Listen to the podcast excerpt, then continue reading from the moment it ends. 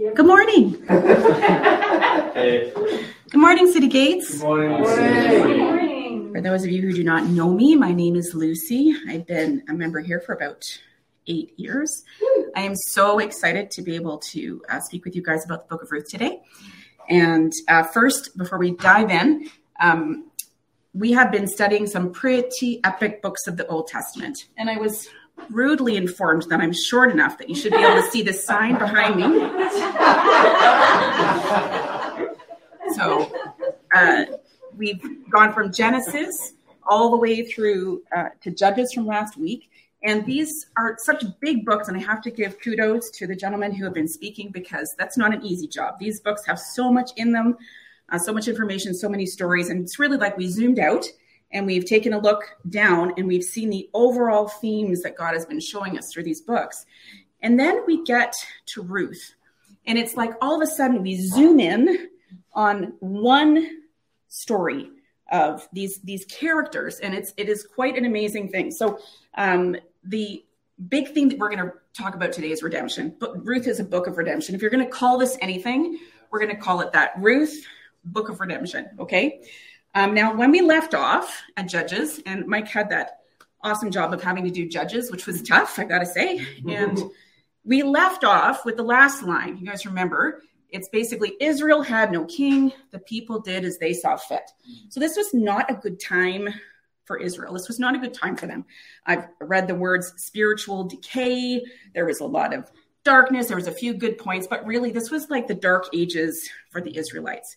And Ruth takes place in the latter part of Judges. So the time is about 1160 to 1100 BC. And it's like um, I, am just going to describe, I'm going to read a quote from Robert Hubbard, who was a, a commentary who wrote this. He said, As we come to understand how the story of Ruth functions in the Old Testament, it becomes a bright, radiant thread woven into the fabric of Israel's larger national history. Now, that's a really word, wordy way of saying that Ruth is important. And uh, we've been talking about the reason I like that is because if you can't see this on film, um, this is a bright, radiant thread. And what we've been seeing God do from Genesis all the way to where we are now is He's been weaving this story of redemption through Genesis and through Exodus all the way to the book of Ruth. And in Ruth, it's like He like pinpoints it and then does a whole bunch of big important things in the book of Ruth about redemption. So this sort of represents our what Ryan coined through line, but I'm I'm a simple gal, so I like this. This is our through line of redemption. Okay. So here we go. Um, book of Ruth is pretty small. It's four chapters. In this very sm- small book, uh, the word redemption in any of its forms is mentioned 23 times in four chapters. So if you're doing a study, if there's a theme going on, look for repetitive words. I would say this is one of them. So this is what we're highlighting today. So I get to give you an overview. I'm going to kind of retell the story in my own words. And uh, here we go. So Ruth, uh, the Act One. So Ruth is divided into four, basically four acts. We kind of look at it like it's this beautiful story, um, and we have four acts. And Act One, we're going to call the tragedy. Okay, so the scene opens, and we have we're introduced to the main characters. We're introduced to Naomi, and her two daughter-in-laws are Orpah and Ruth. Now, they have Naomi used to live in Bethlehem in the land of Judah. Okay, she married Elimelech, her husband. It's a time of famine they have nothing to eat, so they decide they're going to leave and go to the land of Moab. Now that was a big deal back then because Moab was despised by the Israelites, not a, not a popular place to move to. Didn't really like these people, but they go there to find food. Um, while there, they take their two sons. While they're there, her husband dies, so she's now a widow. She her two sons have married Moabite women, and their husbands die. So now we have three widows. And back then, being a widow was like bad news, man. So you lose everything if you lose your husband. If you lose your sons, even worse. So we're, we have got like three strikes on Naomi right now, right? So we open up the scene. Naomi's there with her two daughter-in-laws. They're weeping. They're in the throes of grief. They're obviously torn. And Naomi has decided she's like, I got to go back to my homeland because I've heard they've got food there. She has to just think about her survival right now because she's lost all her security everything is gone. And her two daughter in laws are looking at her and they're like, We're going to come with you. We love you. And she's like, no, don't come with me. What hope do you have if you come with me? What hope? And and she's like, what am I going to do? I'm I'm old. I can't have more sons, and you're going to wait for them to get married because that was really the hope for a widow back then is that you get married and have sons. That was what you were meant to do. And she's like, go to your homeland, go back to your families. There's hope there because there you could, you know, remarry. The hope for being remarried was this was wise advice she was giving them. So Orpah, the one daughter-in-law, decides among tears and she kisses Naomi and she's like, I'm going to go back to my homeland. She does that. Ruth does not do that. And we're going to turn, if you guys have your book Bible with you, we're going to go to Ruth 1 and we're going to go to verse 10. And this is a pretty famous passage in Ruth that may ring a bell, and I'm going to read it out here. All right, so Ruth, sorry, it's Ruth 1, verses 16 to 18, sorry. But Ruth replied, Don't urge me to leave you or to turn back from you. Where you go, I will go, and where you stay, I will stay. Your people will be my people, and your God, my God. Where you die, I will die, and there I will be buried. May the Lord deal with me, be it ever so severely, if even death separates you and me. And when Naomi realized Ruth was determined to go with her, she stopped urging her. So I'm going to just push pause for a second. And I would love to give some perspective to this decision. I'd like to introduce you to my mother in law. She's not here, she's at the Okredos. Hey, mom. And uh, picture should she's kind of a City Gate celeb. And we're going to see her. Jim's going to put her picture up in a minute. So if you see that picture, you'll know who she is.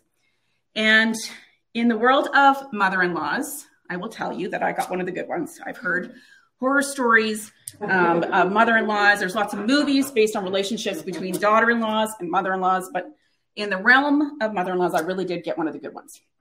And I'm going to tell you a little bit about Marie. Um, so for those of you who know her, you know that she's just the sweetest, yeah. sweetest lady. Um, but she has not had an easy life. She has not. Um, it, to give a bit of background, about 42 years ago, her husband left her. Um, so left her with, and at that time she was cared for her children at home, so she didn't have a job outside of the home. Basically, left her with no money, no no source of income, and she ended up having to move back to Kelowna, where her parents were, uh, with uh, my husband Darren at the age of 60. Um, she eventually came back to Ontario and had to rebuild her life from nothing, and she made a career out of helping people. Her last job was for the Red Cross, where she literally devoted her life to helping people. That's what she did. Um, about 13 years after the divorce, she met a lovely man by the name of Bill. I didn't actually get to meet him because shortly after being married, he was diagnosed with cancer and he died within a year. Um, and after that, um, she suffered the tragic loss of a grandson. Um, there's been much heartache and heartbreak in her life. And she is the happiest person I know. And if you were to ask her how her day was, it's usually fantastic, amazing. You know, it's just the best day ever. And if I was to if I was to find any kind of fault with my mother-in-law, it is literally that she's happy all the time, especially in the morning before coffee. really happy then. And she sings, like she sings or hums happy songs all the time. This is genuinely, she is filled with joy. She does not have a bitter bone in her body. She really does not. And however, if I was in the position of Orpah and Ruth, and I had lost everything, and I was in the throes of grief, and I was struggling, and I was didn't know what I was going to do with my life, my choice would be with Camp Orpah. I'd be gone because you just think about self preservation when you are in that moment. You're just like, I want to go and I want to be with people that know me where I can grieve and recover and try to figure out what I'm going to do with my life. You are not leaving everything you know mm-hmm. to go to a land where you're not liked. You're, you're not going to do that. So if if Marie said to me, I'm going back to Wetaskiwin, Alberta, I'd be like, here's your plane ticket. I love you. Don't worry, we're not shipping you off, mom. We're not, we're not shipping you off. Right? So Ruth was not leaving, not just leaving everything that she knew, her culture, her family. She was, as I mentioned, she's going to Bethlehem. That should ring a bell for you, by the way. Bethlehem. If you don't know Bethlehem, Jesus' birthplace, important place. So, uh, you know, she was leaving. So I was trying to think of if, if there was an illustration in Canada, we really don't know what that would feel like to, you know, for a culture to kind of come in and be immediately hated, right? Mm-hmm. And the closest thing, and I know this is a, you know, pale comparison, would be like if all you Leaf Nations guys, gals, were in the ACC and there was like that lone Montreal Canadiens fan with a Canadiens jersey sitting in the benches, and you would you would feel that visceral kind of like hate that guy, right? So closest thing I could come up with, closest thing I could come up with. So basically, we get we get the picture. We get the picture that Ruth made a remarkably selfless decision, right? She was it was brave, it was selfless it was this incredible love that she had. And it wasn't just that she was committing to, to stick it out with her. She covenanted with her, said, May the Lord let evil things befall me if I don't keep my promise to you. Like I am in this with you to the end. So it was it was quite remarkable, right? So let's go back to the scene. We're almost at the end of scene one. And basically, Ruth and Naomi have traveled 50 miles from where they were in Moab, seven to 10 day trek on feet back to Bethlehem. And they're entering in and Naomi is entering, and the people are, are, is that Naomi? Like, is that her? She actually come back? And she hears them, and her, her response is important. So I want you to go to verse 20. Uh, so when she hears the people say, Is that Naomi? Naomi says this, and this is important. She says, verse 20, Don't call me Naomi, she told them. Call me Mara, because the Almighty has made my life bitter. I went away full, but the Lord has brought me back empty. And that, I love that because it's real, right? It's real. And I think any of us probably have experienced to some extent feeling that emptiness. She, she was, came back with nothing, right? She came back to her hometown with absolutely nothing. So that ends our act one. And now we open act two. And that you can entitle this the hero. So here we are introduced to our hero of the day, which is Boaz. So, so let's dig in here. So now uh, Naomi and Ruth are in Bethlehem. They got to eat, right? So at that time, it was harvest time in, in Bethlehem. And what that meant was like the harvesters were out gathering the barley and the wheat or whatever they were gathering. Um, and how, uh, what the law stated and what was customary at that time is that the landowners, who people who own the fields, they would leave either the corners of their fields empty for the poor to, to, to harvest, or they were allowed to come behind the workers and, and gather the leftovers. So Ruth is like, I'm going to go glean in a field so that we have some food. So she ends up going and asking permission to glean in a field of a man by the name of Boaz. Now, she didn't know who this was. Um, so she works there. She gets permission. She works there all day and night. And Boaz, the owner of the field, comes to check to see how things are going and uh, asks and notices Ruth and says, Who is this? Who is this woman? And the workers tell him that this is the woman that's come from, she's always called the Moabite, you'll note, right? The Moabite, this is the Moabitess. Uh, she's here, she's working, she's the one that's come with Naomi. And word spread about Ruth's character. This was quite, it actually could have gone bad for her, but it went well for her. She was uh, quite respected for this decision that she made. Now, what's cool here is that uh, Boaz shows great favor to Ruth in this moment. He didn't have to, she was a foreigner, right? but he notices her. And this is a theme we're going to see here is this, this amazing grace that God is lavishing upon these people. And Boaz is that person that foreshadows that. So he he not only says, "Yeah, okay, you're good." He calls her over. He speaks to her. He he says, "Bless blesses what you've done." Like he blesses her. He says not only he gives uh, her permission to continue daily to go behind his women, who were the women, probably wives of the workers, to continue to glean and continue to make sure that she had food. But he even instructs the workers, you know what? Pull out this from what you've harvested, pull out some extras and just leave it for her. You know, like he went over and beyond. It was it was quite remarkable the story. He also extended his protection over her because at that time, if you were a single woman, a widow, it was not safe for you to be out. It was not a safe place for women at this time. It was not. So he he instructed his men, don't give her any trouble, leave her alone. He extends his protection over her. So here, uh, I want to point out, we're going to move to chapter two because you can picture Ruth is now, she actually had about 30 pounds of barley that she ends up threshing and she brings home. And I can just sort of picture the scene here. She comes in, you know, with, with this amazing stuff that she's gathered.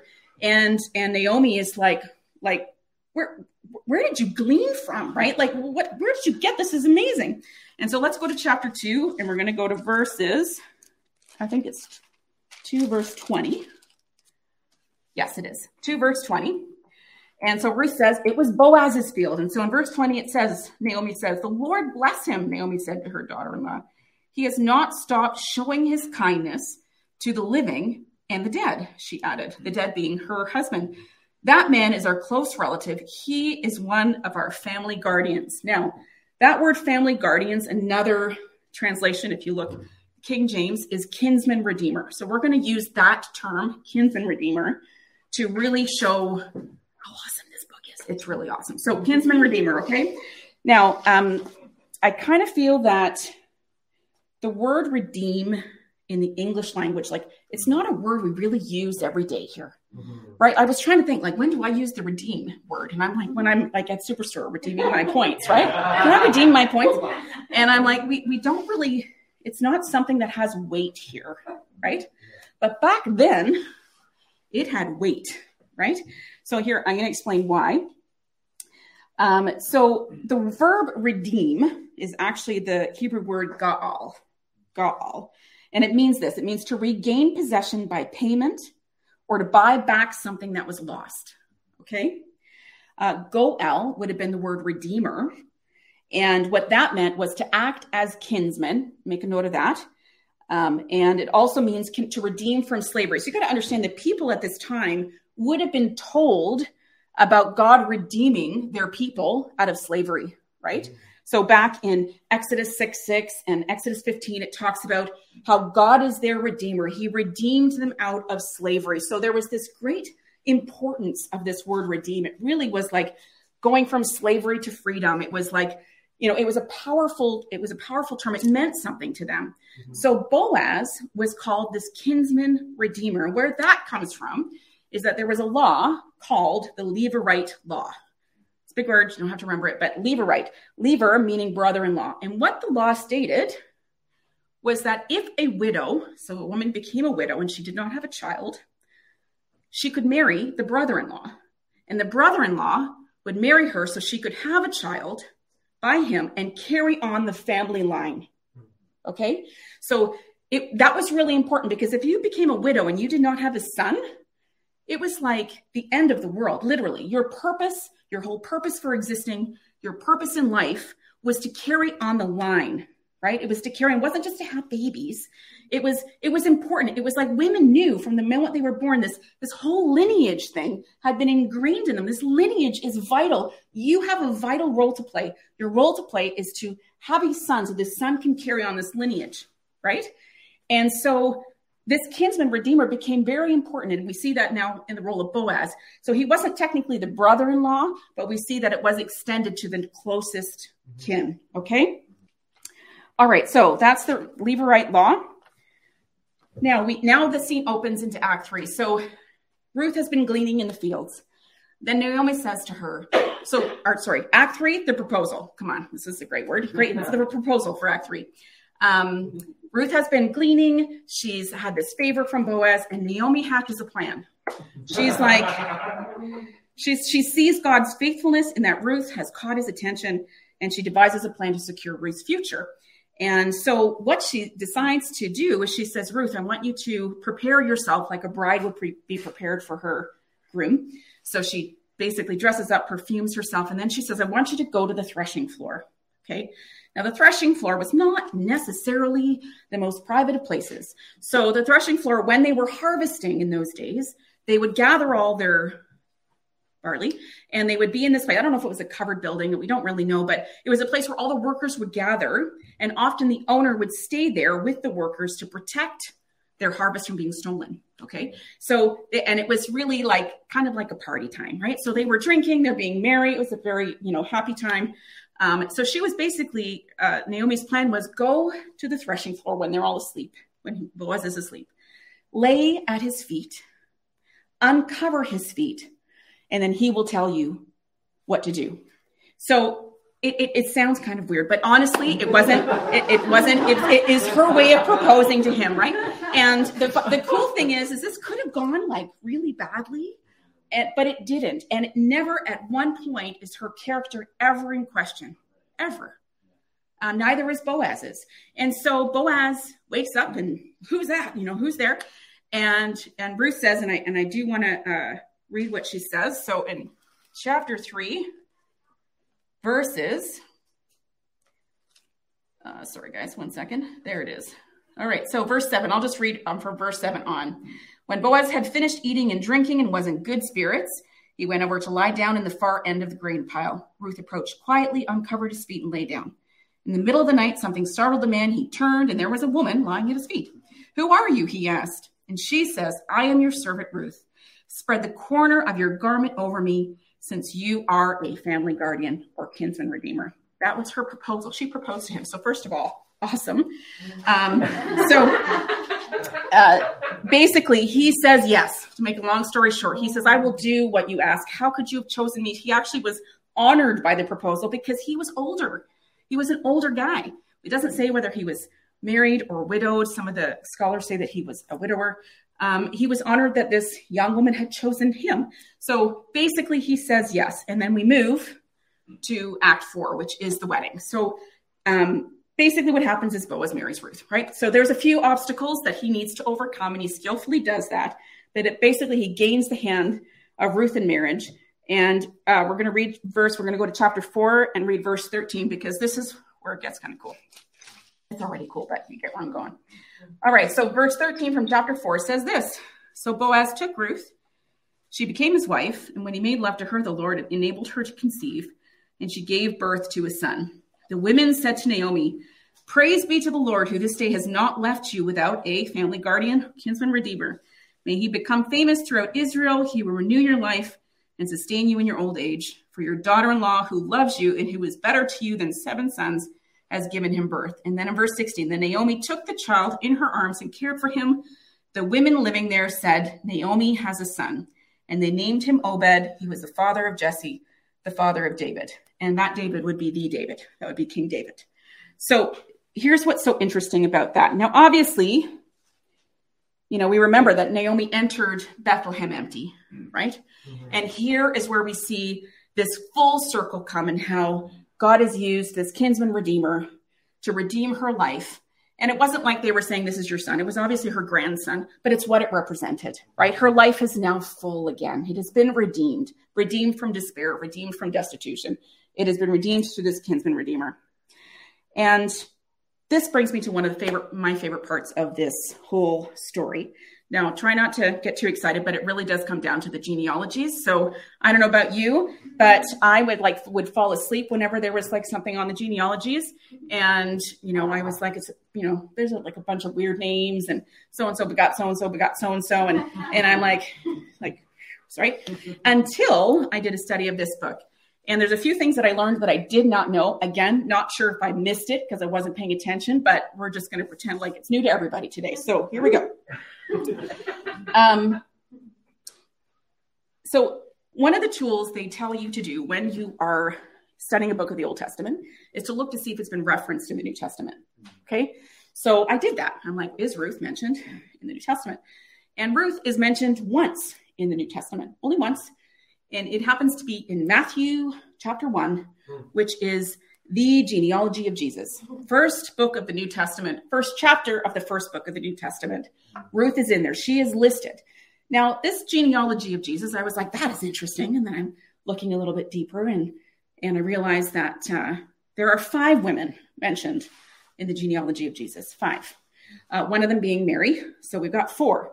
Three of those women are directly or indirectly related to the book of Ruth. I'm like, so then I'm like, all right, let's like let's dig let's dig a little deeper, right? So we're gonna look into these three women and we're gonna see these beautiful redemptive stories that God has purposely, remember I'm saying this?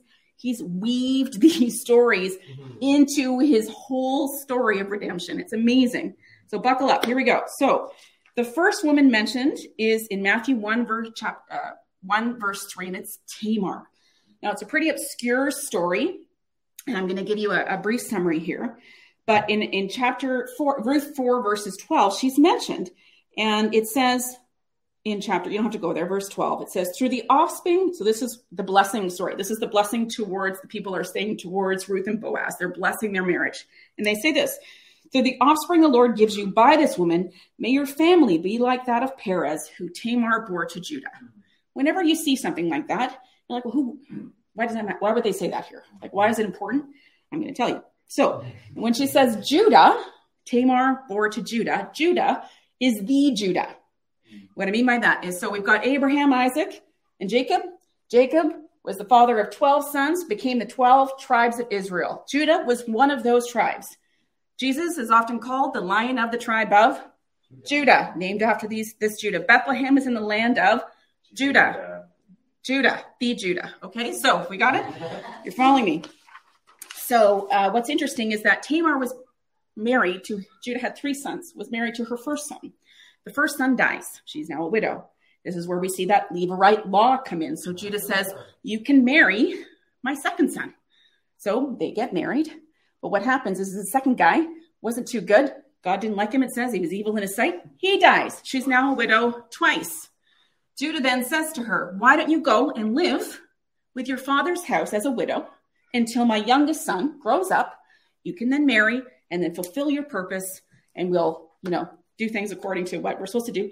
Judah had no intention of letting her marry his third son. None. Why? Well, probably because back then it would have been seen like she was cursed or something. I don't want my third son to die. So really, she's like cast off, forgotten, right? She would have been shunned. She would have been like seen as, you know, her two husbands died. Well, the woman would have been blamed at that time and in that culture, right? So what she does is she devises a plan, which again, with desperate times, right?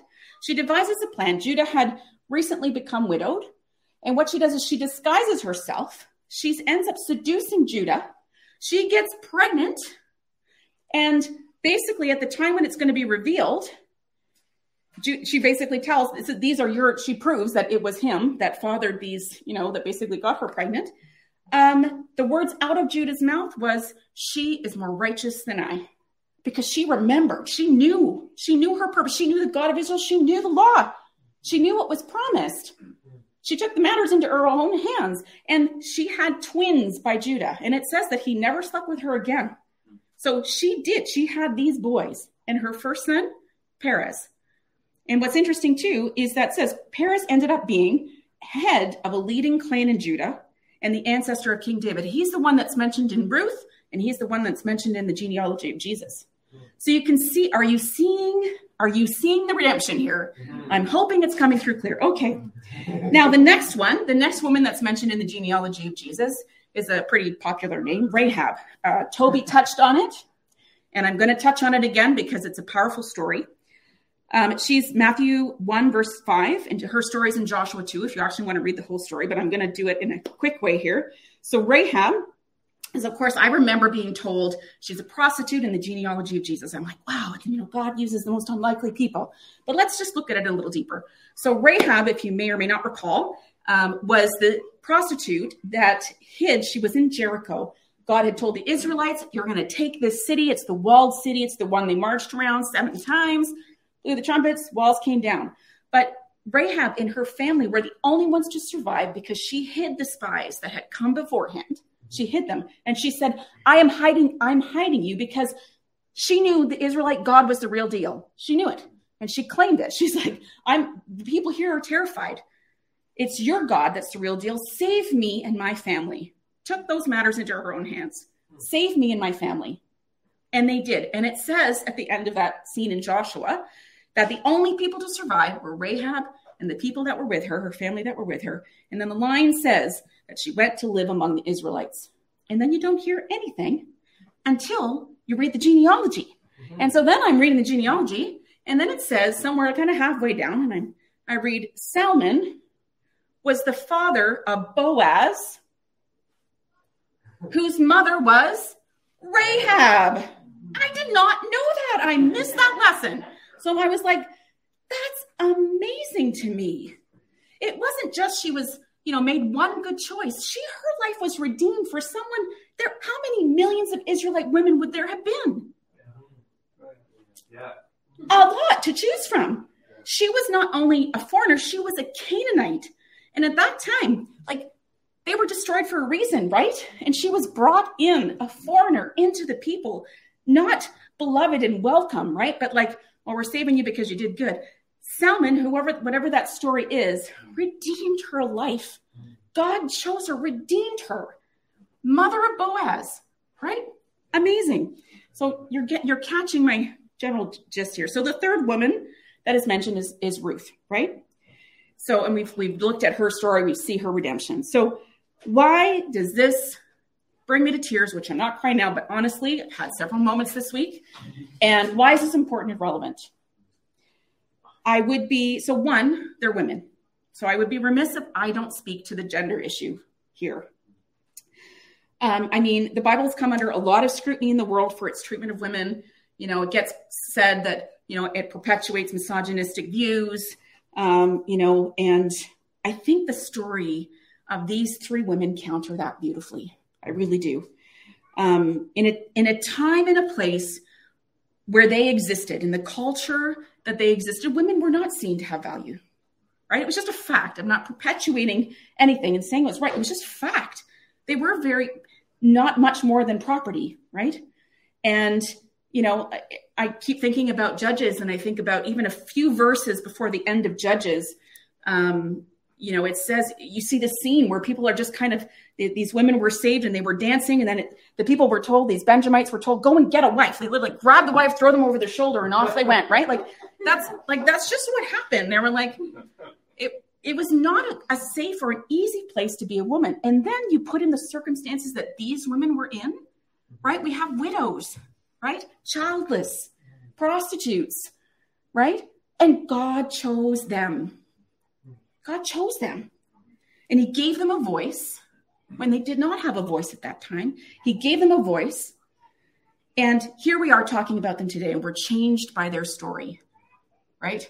And I love that. And I love the fact that I get an opportunity to be able to speak to all the women here and be like, He sees you, right? The other reason that I think this is relevant is because I talk about redemption. And the truth is, is that God can redeem our past, our present, and our future. And this is clearly illustrated in these stories. Clearly, clearly illustrated. Right? So we have how does he redeem our past? Well, we see Rahab, whom I mentioned, right? He redeems her past as a prostitute, as a woman likely not of noble character like Ruth, right? questionable decisions, you know, not respected. And he redeems her past and puts her here, right? Elevates her position and puts her here, gives her a place of honor. She's mentioned in Hebrews 11. If you guys remember, remember that? Hebrews 11 being our faith hall of fame. I love the fact that she's mentioned. Ruth's not mentioned. A lot of amazing women are not mentioned. She's mentioned. Mm-hmm. right? And what's interesting too is I, I, put two and two together. You can sometimes my sometimes I, I like overthink things and my brain is like going. And I was sitting there and I'm just like, oh, so if Rahab was the mother of Boaz, Boaz, and you know, we go back to that final scene where where Naomi is holding this her grandson Obed, right? And I'm thinking to myself, wait a second. If Rahab was Boaz's mother, that would have been her grandson too. Mm-hmm right? And so technically, like you see this line, and we're all leading to King David, right? So literally, it's like winning the DNA lottery, right? Like it's like a big deal to be in the line of David, right? You're related to royalty. Your your present was leading to this, was all leading to this, which which all points to Jesus, right? The David, and you see the line goes right down to Jesus.